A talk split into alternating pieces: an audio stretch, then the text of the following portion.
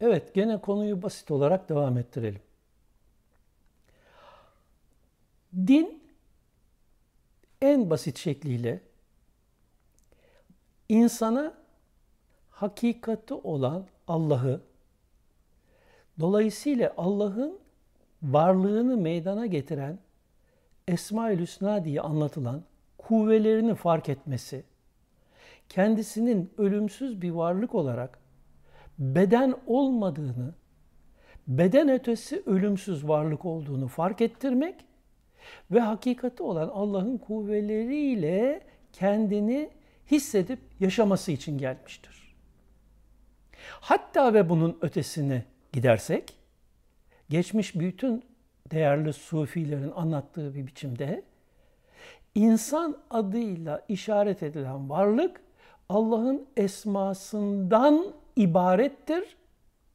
Bunun dışındaki Allah'ın varlığından ayrı olarak kendine ben diye bir varlık vererek, kabul ederek yaşaması bir manada şirk olarak nitelendirilir Sufilerce. Şimdi siz Allah'ın varlığını kendi varlığınızda hissedip kendi varlığınızın yokluğunu anlamak için bu dünyada varsınız. Bunu anlayamayıp kendinizi Allah'tan ayrı bir varlık olarak hissedip yaşadığınız sürece de sayısız olaylar içinde bu benlikten kaynaklanan bir şekilde üzülüp sıkılacak, bunalacak, ağlayacak, depresyona girecek ve sayısız yanlışlar yaşayacaksınız.